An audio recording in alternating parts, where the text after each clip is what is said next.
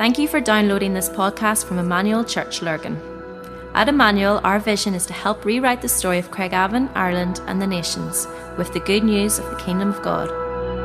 We hope you enjoy listening to this message. Thanks, Robbie. Evening, everyone. How's everyone doing? Thank you so much, as Robbie said at the start, for sacrificing the golf tonight. And coming out to church, you will get an extra crown in heaven, I'm sure, for coming along tonight. No, please don't. That's not blasphemy. Thank you so much for coming out to this. This has been a great day, as Robbie said. It's a day of celebrating a young person giving their life to Jesus this morning, which is what it's all about, isn't it? It's about people saying yes to the Lord, and so we're excited about that. It's a day of celebrating personally for me as well. It's my wedding anniversary today. Nine years married, whoop, whoop. And thank you. There we go. In fairness, I think Laura probably deserves more of the round of applause for sticking with me this long. We had a romantic meal for four this afternoon with the kids, and it's brilliant being here to celebrate with you guys tonight as well. We're starting onto this new theme. Isn't this graphic pretty cool? Charges to Timothy. We are so blessed with skilled people in our church. Thanks to Nat Duke for this incredible graphic she's put together. And this is our new series. We're going to be going through this until the end of June. As you know, each of the months, the final Sunday night of the month, we'll be doing baptisms and encounter nights. We'll continue to do that, but this series we'll be running through until the end of June. What I wanted to do tonight was really just to take this in two halves. The first half, or the first part of this, I just really wanted to spend a good bit of time just looking about what we mean by this title, The Charges to Timothy. What's it about? What's the series going to be on? And then in the second half of tonight, we're going to get into the first part of what we wanted to look at with this. Does that sound all right? Tonight, we wanted to simply just do this, as I said. So the first thing just really to do was really to, when we were coming up with the title for this, I've heard of this title. We studied it as a staff maybe about 2-3 years ago, I think. We did it as a morning devotion. Sometimes we would study different books of the Bible. This is one of the things we looked at. And there are many people who have written different things on this. But three questions that started going through my mind as I started to just depend and write on this through the week. And probably three questions you might be thinking tonight as well. Even with this great graphic, maybe you've seen it during the week and you're starting to ask questions to yourself, what's this all about? And so what I wanted to do is just to answer these first three questions tonight. And the first one really is this. Is this working, guys? Am I too far away? No? Bear with me one second. It'll come up on the screen. The guys will get it worked out. The first question you might be asking yourself is, who is Timothy? We've all heard, I'm sure, of Timothy. If you've read your Bible, you will know that there's a book in the Bible called Timothy. So this guy was obviously something that was pretty important. But one of the things that's really significant that we do when we start to look at a series that is talking about this guy and some of the things that he's doing, it's great to have a bit of an understanding of the background about who this guy actually was. So here we go. Who is Timothy? Timothy, the reason why this is very relevant, why it's very suitable for all of us to be hearing, is because Timothy, actually, the first time we read about him, he was a young man. He was actually a teenager, and he lived in this place called Lystra. Isn't that pretty cool graphics I just put up there? Did you see the transitions? It's top notch, isn't it? And there you see with the really fancy red circle that I've drawn here around Lystra. This is where he lived, so he was a Galatian. And the thing about Timothy, right, that was really significant was Timothy's dad, we're told that he was a Greek, but he was a person who had an unknown faith. What we can take from that, because there's stuff that we do know about his mum and his grandmother, was that his dad was not a believer. His dad was not someone who was brought up in the ways of God. Obviously, being a Greek, he wasn't part of the children of Israel. He wasn't someone that had been grafted in. He didn't know about or have an understanding or following the ways of Yahweh. On the other side of that, though, Timothy's mother, this woman Eunice, and his grandmother Lois, what we're told about these two incredible women was that they taught him the scriptures as a boy. So Timothy, as a young lad, as he was growing up, he was being told and taught all the story of God from the beginning, from the story of creation, the whole God story going through, right up until this point where they are waiting. This is what his mom and his grandmother would have been teaching him about. We are waiting on the Messiah. We are waiting on the one who will come and redeem and will restore all people unto the Lord. And so these people were really significant. The great thing, right, was that these two women On one of Paul's first journeys, what happened was that these two women were saved under the teaching of Paul. And at that stage as well, Timothy was converted. So they were led to the Lord under as Paul came and proclaimed the good news of the kingdom of God. Here's the thing, right? Paul actually comes into this area in Lystra, and he comes and proclaims that Jesus is the Messiah. Jesus is the one that you have been waiting for. All these stories that Eunice and Lois had faithfully taught Timothy as he grew up, Paul now comes and proclaims, this is Jesus. This is the one that you've been looking for. And under the teaching of the good news of the gospel of Jesus Christ, these women and Timothy were saved, which is a pretty significant moment in Timothy's life. What also was really important was that Timothy just didn't hear the good news and the proclamation of the gospel by Paul. What actually Timothy got to experience was the kingdom of heaven at work in this man as the Holy Spirit was working through him. So some of the things that we read about that happened in this area, it doesn't say that Timothy actually experienced this 100%, so allow your imaginations to run wild here, okay? But what we can imagine is that as the local believers would have experienced this, and some of them were around and saw it, and they would have talked about it, Timothy would have had an understanding. So, for example, as Paul healed a lame man in this hometown, the believers all knew about it. Some of them witnessed it. Timothy, perhaps, might have seen it. This happened as well. Paul was stoned and left as though for dead. Now imagine this, if Paul was stoned to the people because Paul was proclaiming Jesus, some of the people stirred up trouble and he was stoned, and it says they left him for dead, so he pretty much, you can gather that he's pretty lifeless, right? The people weren't stopping until they thought that he was actually gone. And what we're told is that it says the believer, in the book of Acts it tells us that the believers in this town gathered around him, so the believers, Timothy and his mum and his grandmother might have been some of those people, gathered around him. And as they stood, something happened as the Holy Spirit starts to breathe life upon Paul. And Paul, it says, stands up and walks away. Now, I'm not saying 100% that he was dead. It said he was lying there as though dead. But Timothy got to experience this, the Holy Spirit at work in this man's life, this man who had proclaimed the good news of the gospel. And suddenly Timothy is starting to experience, actually, the Holy Spirit is doing something here. The kingdom of heaven is present, as Jesus had said. So this is who Timothy was, this young man of faith and is saved. Another question to ask is, well, who is Paul?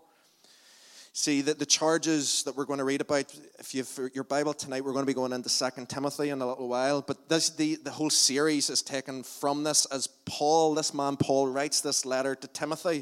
This is what he writes to him to do.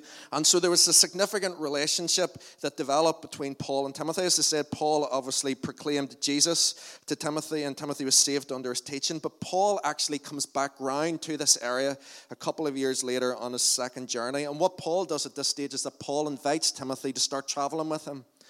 Paul says to himself, I want to invest in this young man. I see something about him where there's a lot of potential. I see that he could do some great things for the kingdom of God. I see that all God could do in him and through him. And I want to invest in him. I want to help disciple him. I want to help nurture him. I want to see him grow in the faith. I want to see the kingdom come through his life. And so Paul invites him. He says, would you come with me? Would you come and journey with me as I journey with the Holy Spirit and I try to do what God's doing? Do you want to come with me and be part of what's going on? And so Timothy travels with Paul at this point. And what we actually see is that Timothy actually helps Paul to establish churches. Sorry, this is a bit of a teach bit at the start, and then we'll get into some things, right? Bit of background. Timothy helps Paul to establish churches at Philippi, Thessalonica, and Berea.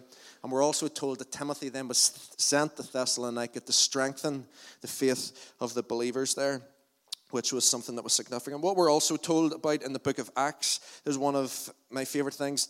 Phil about a year ago recommended, I don't have the name of it or the picture of it on the screen, I should have put it up, but there's a series of books by this guy called Gene Edwards, and there was one of the books was called the Timothy Letters or Timothy Diaries, was it? Timothy Diary, and there was the Titus Diary, and it's what it is like this diary as if it's written on from the first person, it's Timothy writing it, and it recounts some of these stories. And one of the big things in this book, it kind of brought it to life to me for the first time. I loved it. So Go and get it, right? It's if you like a simple read, you'll love this one. Really thin, big print, my type of book, right? And what it was saying, and it was talked about this. So as they spent 3 years in Ephesus, in the book of Acts, we read about how Paul was here.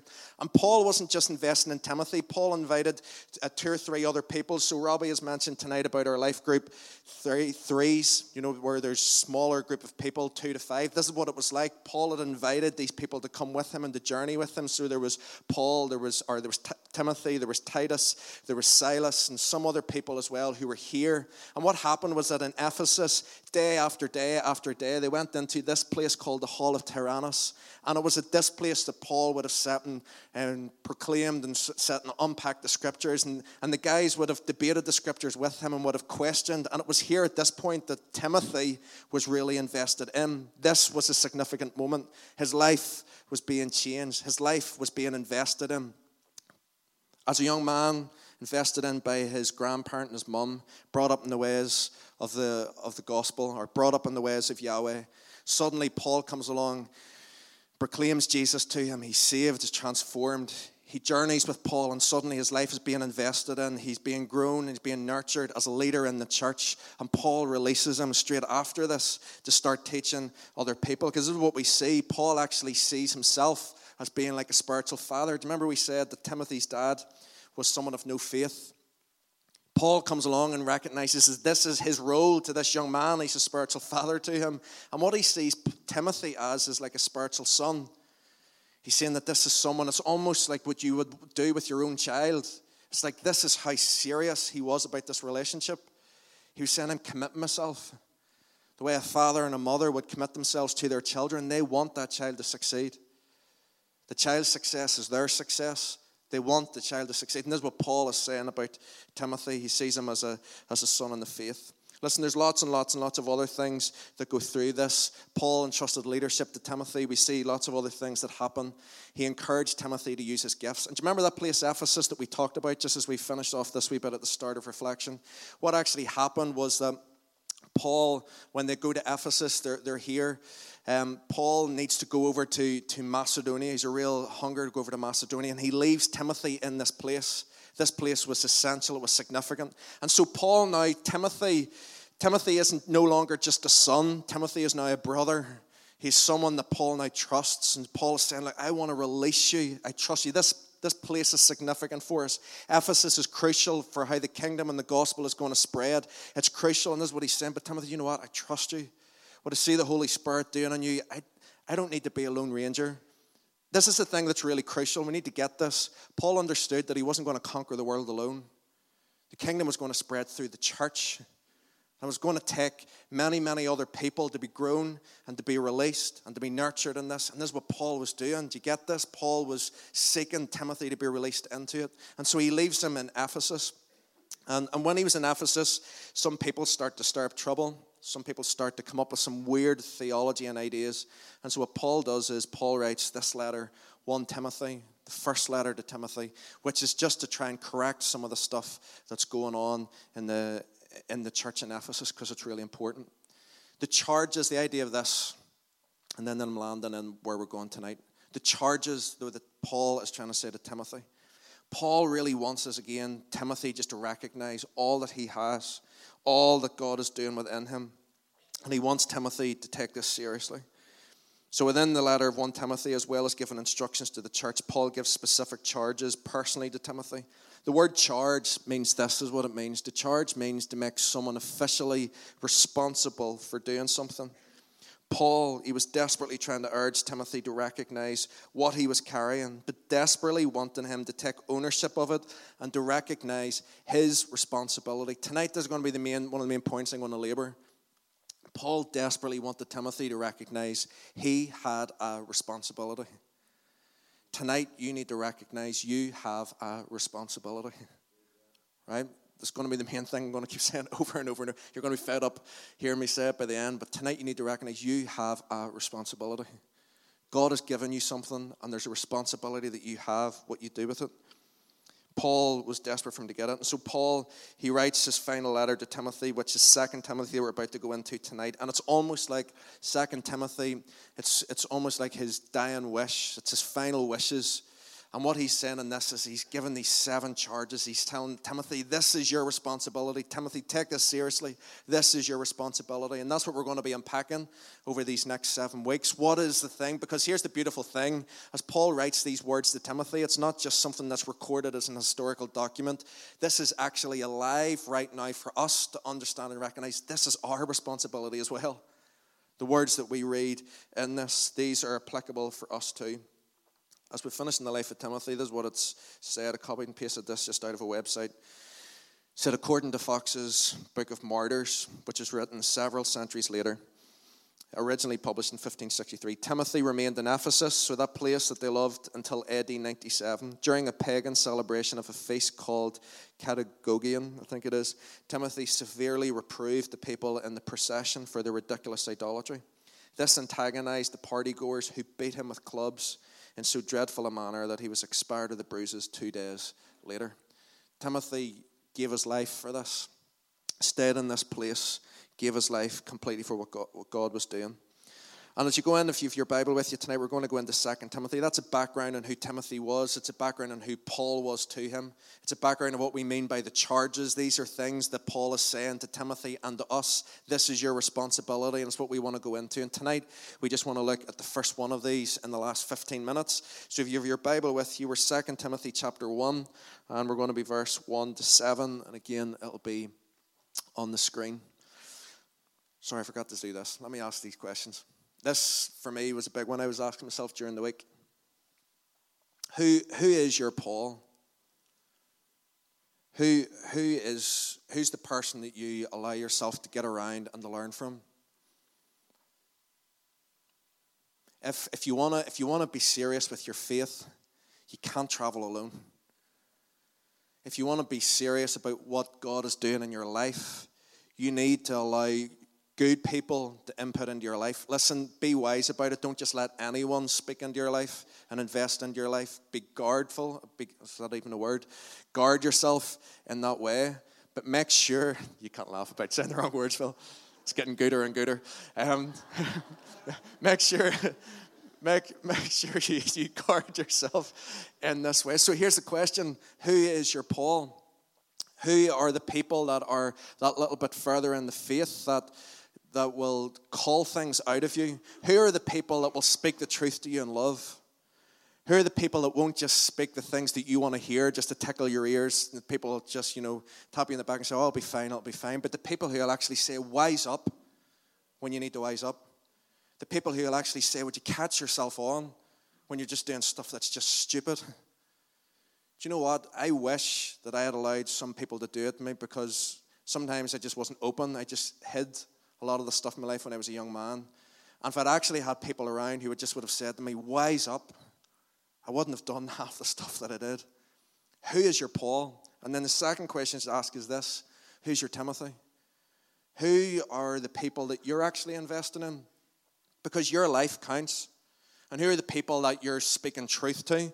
And who are the people that you're leading by the way you live your life? Because it's serious. There's a responsibility that you have. So who's your Paul and who's your Timothy? Listen, we're going to be looking at this throughout the series as we go through it. And those two questions are really important.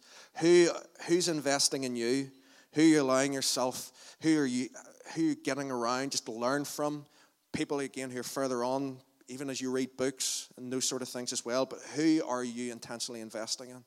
And we need to make sure we are able to do that. 2 Timothy chapter 1 is what it says. Paul, an apostle of Christ Jesus by the will of God, according to the promise of the life that is in Christ Jesus. Listen to this. To Timothy, my beloved child. Remember we said Paul saw himself as like a father to Timothy. It wasn't actually his child, is what he's saying. He said, to Timothy, my beloved child, grace, mercy, and peace from God the Father and Christ Jesus our Lord. I thank God, whom I serve, as did my ancestors, with a clear conscience, as I remember you constantly in my prayers, night and day. As I remember your tears, I long to see you, that I may be filled with joy. I'm reminded of your sincere faith, a faith that dwelt first in your grandmother Lois and your mother Eunice, whatever that is, and now I am sure it dwells in you as well. For this reason, I remind you to fan into flame the gift of God which is in you through the laying on of my hands. For God gave us a spirit not of fear, but of power and love and self-control. This is the first charge that we're going to go into, and it's just the last part of this. So we're going to focus the last 15 minutes on. I remind you to fan into flame the gift of God which is in you through the laying on of my hands. For God gave us a spirit not of fear, but of power and love and self-control. Three things just to take out of this simply tonight. First thing is this. Paul says this to Timothy. There's a gift of God which is in you.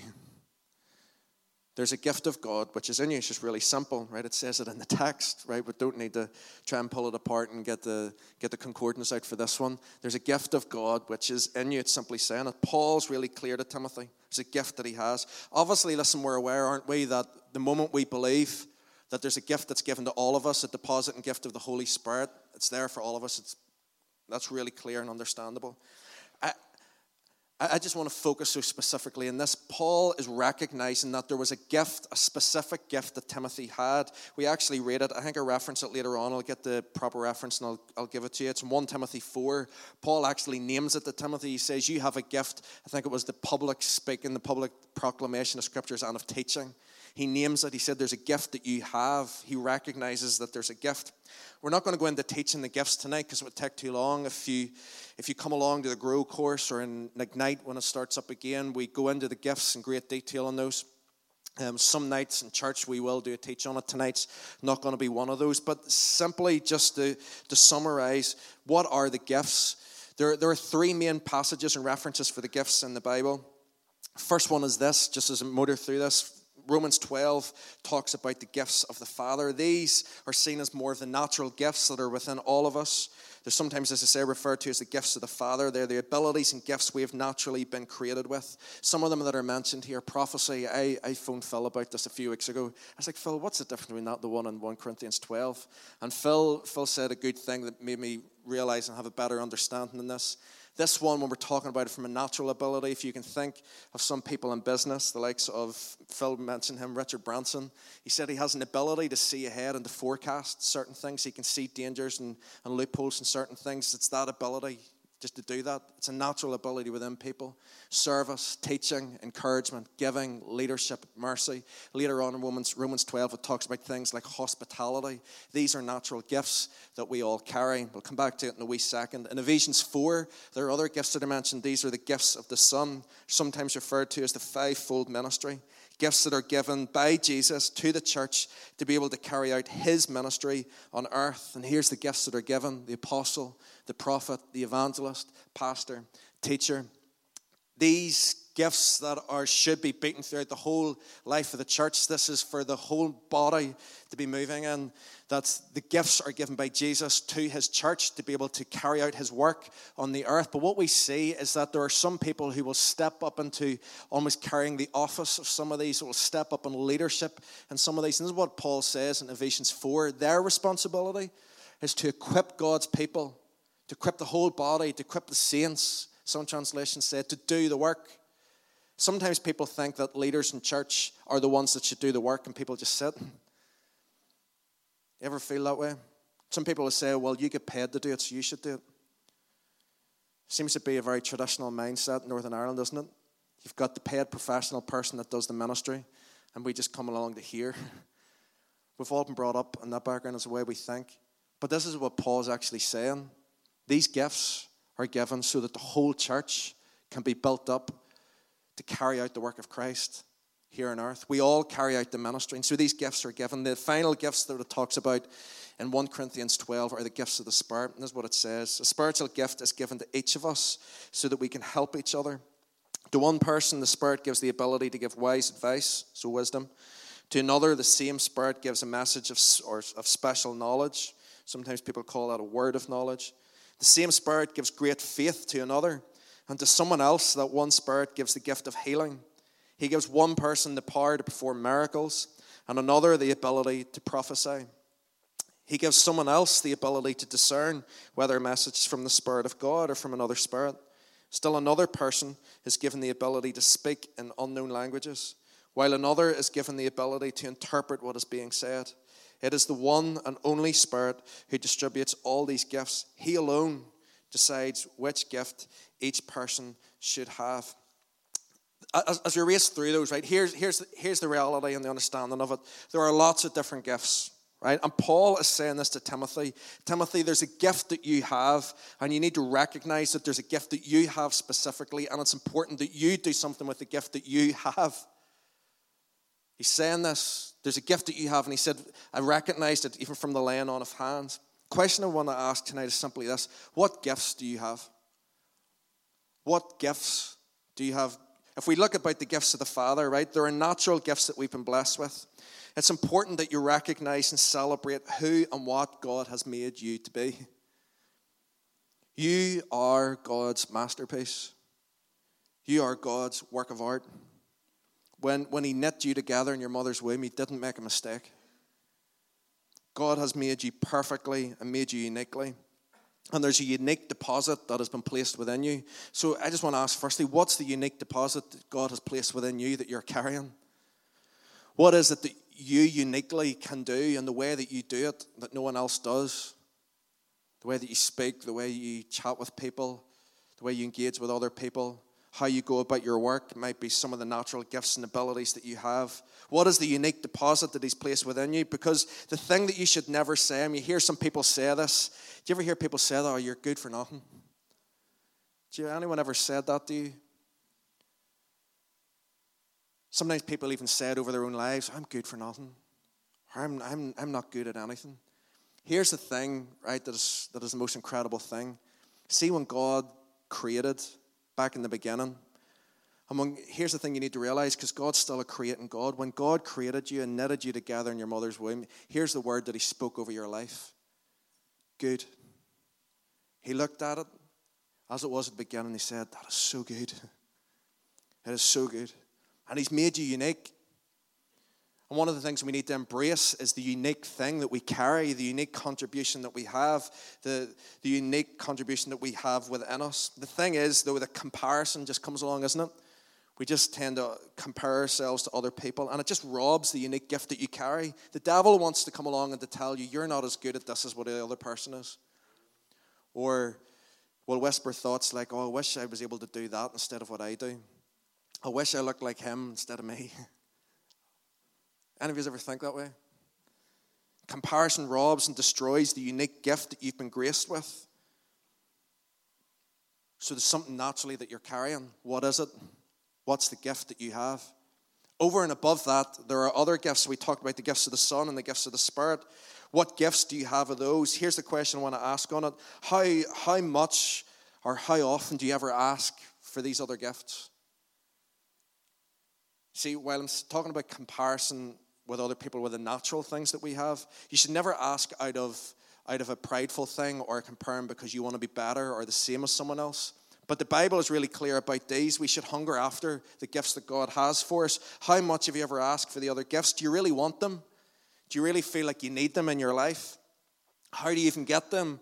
Paul talks about it, and he says that this is so important that we do it. I think I referenced this in another series at one point, but he says this, earnestly desire for the things of the Spirit. Here's what that word actually means, zealously lust. It's like it consumes every bit of you. Zealously lust for the gifts of the Spirit. It's like you just desperately want them. Do you remember what it said at the back at the beginning of 1 Corinthians 12? This is why we have the gifts of the Spirit, not so that we can be better, but it says the gifts of the Spirit are given to us so that we can help one another. It's to help the body work. It's to help the body be better. So it's like we should hunger after it. We should want it because this helps us to actually be better at being Jesus on the earth. So we should just zealously lust for it. Go after more and more and more. And you know what? Jesus simply says this. He simply says, ask. He says, if you men who are evil know how to give good gifts to your children, how much more will your heavenly Father give the Holy Spirit to those who ask? It's not people who are sin, like they're jump through a hoop, prove something, but just people who are just hungry. I'm just like, God, I just want that. I just need that. I want that in my life. And here's what Paul is saying to Timothy. It's your responsibility. It's your responsibility. This is the longest one out of the 3 points, right? But it's your responsibility. It's your responsibility to recognize what it is that you're good at doing. And do you know what? It's not a boastful thing to be able to say, I am good at such and such. It's actually good that you do recognize it, right? So I think it's our Northern Irish mentality. People think it's being arrogant to say, oh, I'm good at such and such, or God has gifted me to do such and such. People think it's just arrogance. Actually, it's wisdom. Be able to recognize it. And so it's so important. It's your responsibility. Recognize what is the unique thing God has placed within you. But it's so important to recognize as well that this is something for you to seek after in terms of the other gifts and the gifts of the Spirit and the gifts of the Son. It's so important that we seek after these things. It's your responsibility. This is the charge that Paul is sending to Timothy. Listen, it's your responsibility. There's a gift that is in you. And he said to Timothy, I saw it with the laying on of my hands. There's a gift that was there. Second thing is just simply this. He says this to Timothy, but you know what? I remind you to fan it into flame. I remind you to fan it into flame. Paul, as he disciples and mentors Timothy and the other lads in the group, he's holding nothing back. He wants Timothy to recognize, Timothy, this is your responsibility. You've been given something, but it's your responsibility to do something with it. It's your responsibility to keep fanning what you have into flame. So what does this mean, fanning into flame? This is the Greek word. Don't ask me to speak that Greek. I don't know what it is. Right there it is, fan into flame. But this is simply what it means, kindle into flame, or I love this definition of it, fire it up. Fire it up. Sometimes, I don't know about you, your mind sometimes go where it's almost like a rekindling, like something's gone out. Something hadn't gone out in Timothy here. Paul was just saying, Timothy, recognize what you have and fire it up. Fire it up. This is your responsibility. Recognize the gift that God has deposited in you and fire it up. Don't just sit on it. Start using it. Fire it up. Firing it up, listen, is obviously about using it, but it's so much more. Any good survival experts, people like going up the mountains? Some of you lads, everyone's sitting with their hands under their bums here. Any of you as well who love lighting a fire at home? I love an open fire. Anyone like open fires? Yes. And do you know it yourself? What's the best way to get a fire going and really blazed up? Petrol. That's one. Good. Only in Northern Ireland, isn't it? Petrol bombs are handy for that. Apart from petrol. Firewood, yeah, let's get fuel on it, petrol, fuel. Fire lighters, there's more fuel, matches, there we go, very good. What else? Come on, if you're out in the mountains, out in the wild, what do you send? James, top notch. Blow on it, right? It's not a birthday cake, it doesn't go out, right? As you blow on it, what happens? It starts to come up. You know what it's like if you have a fire like this at home? My brother-in-law is here, and my sister and the family. We got them around to babysit a few weeks ago, and I left them with a fire that had hardly anything in it.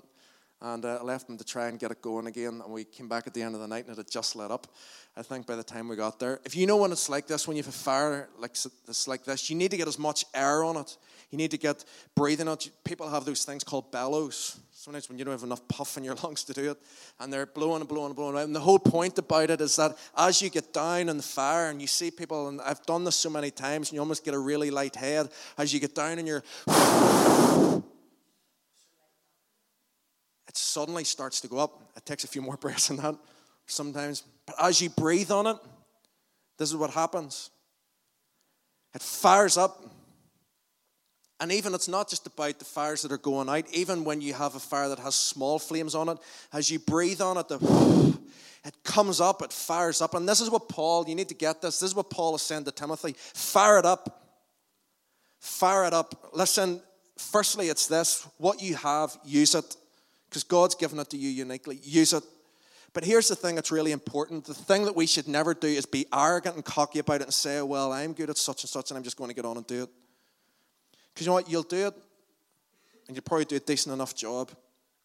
But if we're about seeing the kingdom come, and we're about seeing the kingdom of God break out in this world, we need and dare not ever do this in our own strength and our own might. We need to fire it up. And the way that we do it is simply by inviting the breath of the Holy Spirit in all that we do. So here's the thing. What gifts do you carry? What gifts and abilities do you have? You see, when the Holy Spirit breathes on it, because this is the word that's given for spirit, the Hebrew ruach and the Greek pneuma means wind, breath, spirit. As the Holy Spirit... We sang about it tonight, didn't we? Come on, blow on through. As the Holy Spirit blows on through, here's what happens. The gifts and abilities that we have, suddenly it fires up. And it's not just no longer just playing it safe and just being okay at things, but it's actually we come alive with what God has for us, because this is what we need to do. We need to constantly be filled with the Holy Spirit. We've referenced this so many times in church lately. Paul says this in Ephesians 5, don't be drunk with wine because that will ruin your life. Instead, be filled.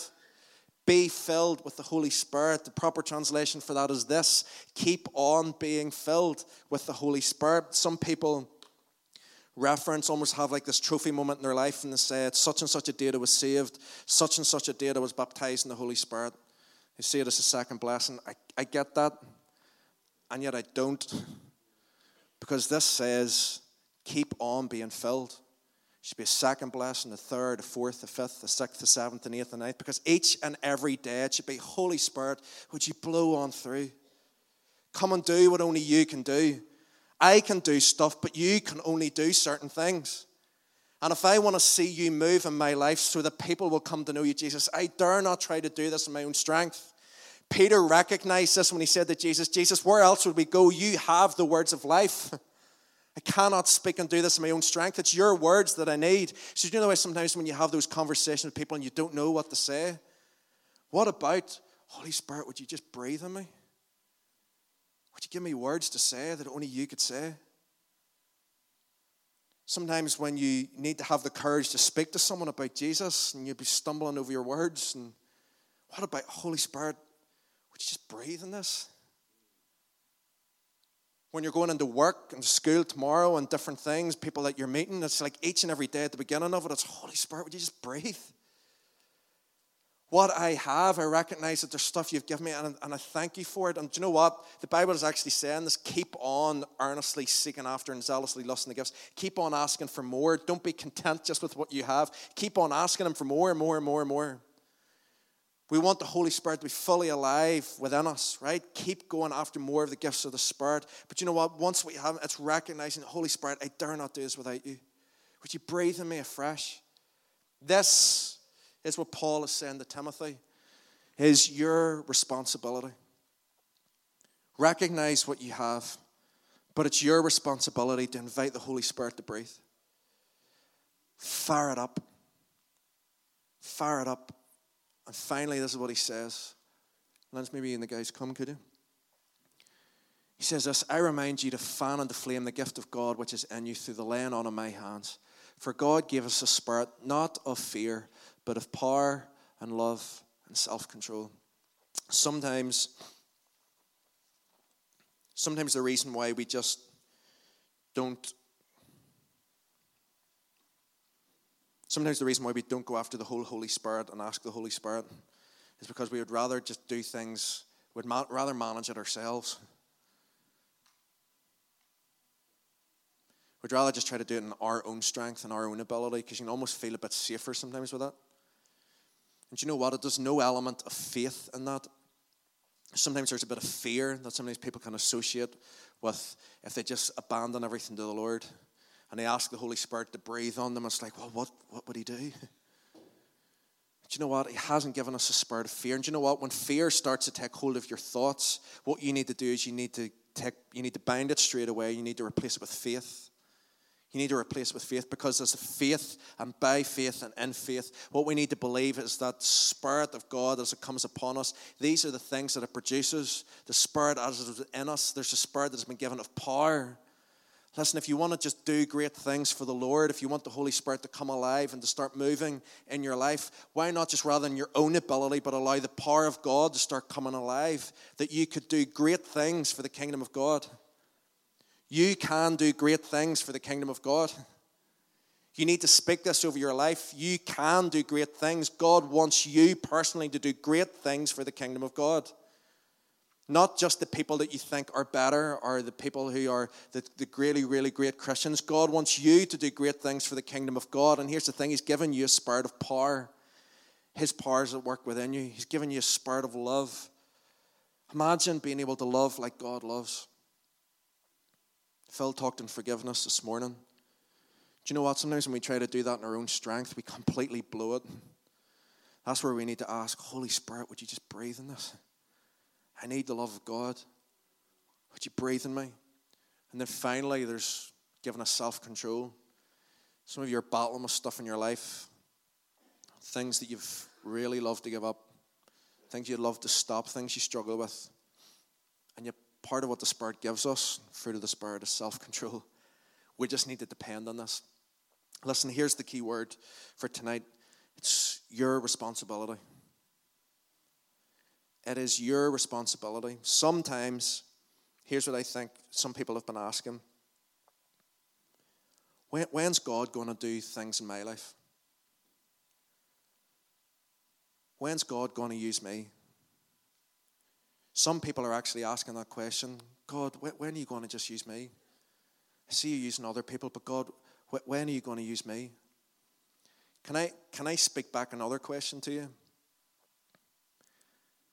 I feel like God is asking, when are you going to do the things that I've given you to do? Because you know where people would say, God, when are you going to use me? Over 2,000 years ago, and many of you who are about the church know that this is a big thing to talk on, but over 2,000 years ago, Jesus told us how we all could be used. When he told each and every one of us to go into all the world to make disciples of all the nations, baptizing them in the Father, Son, and the Holy Spirit, and teach them to obey all these things. This is for all of us. If you want, there's no point saying, God, would you? He wants to use us. We are the body of Christ. His gifts are available to us so that we can use. That's why we just desperately need to recognize that this is our responsibility. This is our time. This is on our watch. There are people who are going to hell because they've never heard about Jesus. And that's why Jesus, over 2,000 years ago, told us all to go into all the world and to make disciples, to tell people the good news about Jesus Christ. It is our responsibility to do that. It is our responsibility that whatever God is teaching you, whatever you know about God, that you share it with other people. That's why we would say, who is the Timothys in your life? That there are people who are coming behind you. Bring them along in the faith. We're all in this together. We are not isolated in this moment. This is our responsibility. And here's what we need to do. We need to fire it up. We cannot do this on our own. That's why we're part of the body. But even in our own strength, we need to fire up, fan into flame the gift that is within us. Tonight, I would just love to just finish, if we could. I'm out of time, but with about 5 minutes left. I think all of you went out at 8. The golf fanatics went out at 8 to go see the golf. I'll get you out in 10 minutes, lads, all right? And what we want to do, I just want to just finish, is that all right, I would love us just to pray. I would love us just to invite the Holy Spirit just to come. And what if, Lee and Lindsay, did you get that text they sent? No? Yeah, great. Happy days. So we're going to finish with a couple of songs if we have time. And that song that Lindsay sang, Spirit Blow on Through, I would just love tonight just the way Lee is another song off the back of it to go into. But I would love us just to finish just by singing it just as a prayer tonight. Who would love the Holy Spirit just to come and just fire it up in their life? You need to recognize there's a gift that you have. There's a unique gift that God has made you with. And there's gifts that you have that the Holy Spirit has placed on you. There's gifts that Jesus has given you. And the thing is, you need to use them, but you need to fire it up. We need the strength, and we need the ability and the anointing of the whole lives to be able to do this. We need to fire it up. So what I would love us to do, just as the guys just start to play quietly, can we do that, guys? I would love us, can we stand tonight, just as we finish?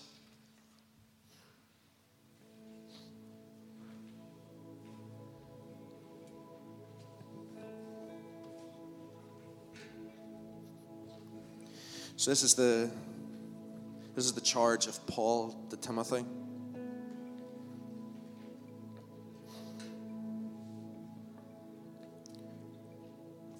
Remember, Paul was saying this because he was speaking like a father to son. He loved this guy. He wanted to see him step into all that God had for him. I just want to say, as a leader in this church, I want to say this tonight. Don't miss out on the fullness of all that God has for you. And here's what you need to do each and every day. If you want to step into all that God has, not just once a day, but maybe just even throughout the day, it's continually just asking, Holy Spirit, would you breathe? Holy Spirit, would you breathe? See, this is where we need to be desperate for the Holy Spirit in our lives. What I would love you to do tonight, I don't even know how we're going to round this up, but we're going to sing in a wee second anyway. I would love tonight just to leave space here for people to come forward. I've asked the prayer ministry team just that if they could come and just move around. I would love people just to come forward tonight. If you would love just tonight, just even as we pray in a little while, just for people just to have a fresh breath and a fresh blow of the Holy Spirit in people's lives, I would love you to come tonight. Tonight I would love you to come as well if you feel, because Paul said this to Timothy, it is scriptural that there's gift that is given through the laying on of hands as well tonight. If you would just love just to receive an impartation of the gifts of the Holy Spirit in your life, I would love you to come into this space as well. And as the prayer ministry team go around, just simply lay on hands tonight and pray. We would just love to just pray and release that. But even tonight, just recognizing what you have. If it's you want this to be a fired up moment of Holy Spirit, I just desperately need you. Holy Spirit, I just desperately want you. Holy Spirit, I know and I recognize I cannot and I will not do this on my own. Would you blow on through in my life? Holy Spirit, would you come? I would just love just to invite, just as the guys continue to play quietly before they start to sing, I would love you to start moving forward for me tonight. Can you do that? Tonight, thank this for all of us.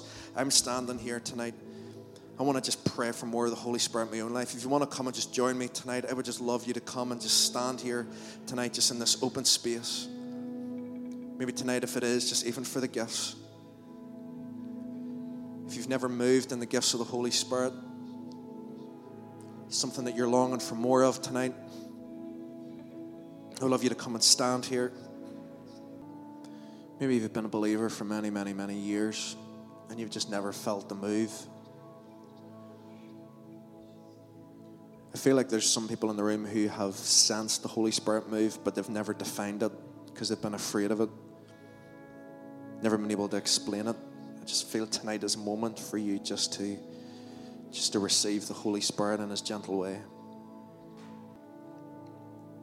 Let me just pray tonight, then we're going to sing these songs as a response tonight, just for all of us. The guys are going to continue just to go around and just start ministering over people, so this space is free tonight if you want to come and stand on it even as we worship. Holy Spirit,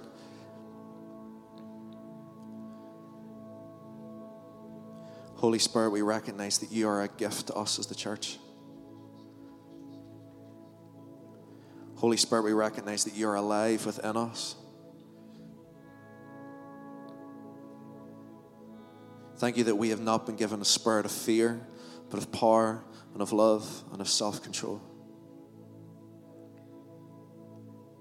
Father, thank you tonight that there is a gift, God, within each and every person, God, that is in this room tonight. I thank you that there is a gift that is within each person. Thank you for the natural gifts and abilities you have made us with. Thank you that we are fearfully and wonderfully made.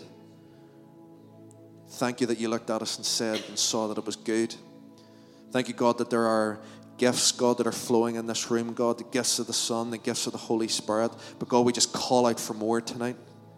We just pray for a release, God, Lord, of the gifts, God, upon every person, upon every believer in this room tonight. We desperately want it. We zealously lust for it. We need it more than ever. We need you, Holy Spirit.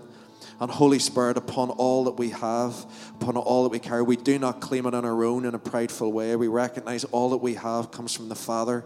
But Holy Spirit, we just ask now, would you fire it up? Holy Spirit, would you fire it up tonight in our lives? Holy Spirit, all that we have, would you come upon it? Would you breathe upon it? Would you breathe life upon it, God, Lord, gifts and abilities, God, that have been lying dormant, God, Lord, for many, many, many months, God, and years. Holy Spirit, would you breathe life upon it right now? We just invite you, even in this time of worship now, would you move? in your gentle way. Holy Spirit, would you blow? Would you move on through? We're desperate for you, Holy Spirit. Come and move. Just as Dave was sharing, there's just something the Holy Spirit's stirring in me is a fear of the gift. I think that's a biggie tonight. I think that's a massive thing that some people in the room tonight have no. You actually know that God has given you a gift, but you've just been afraid of it.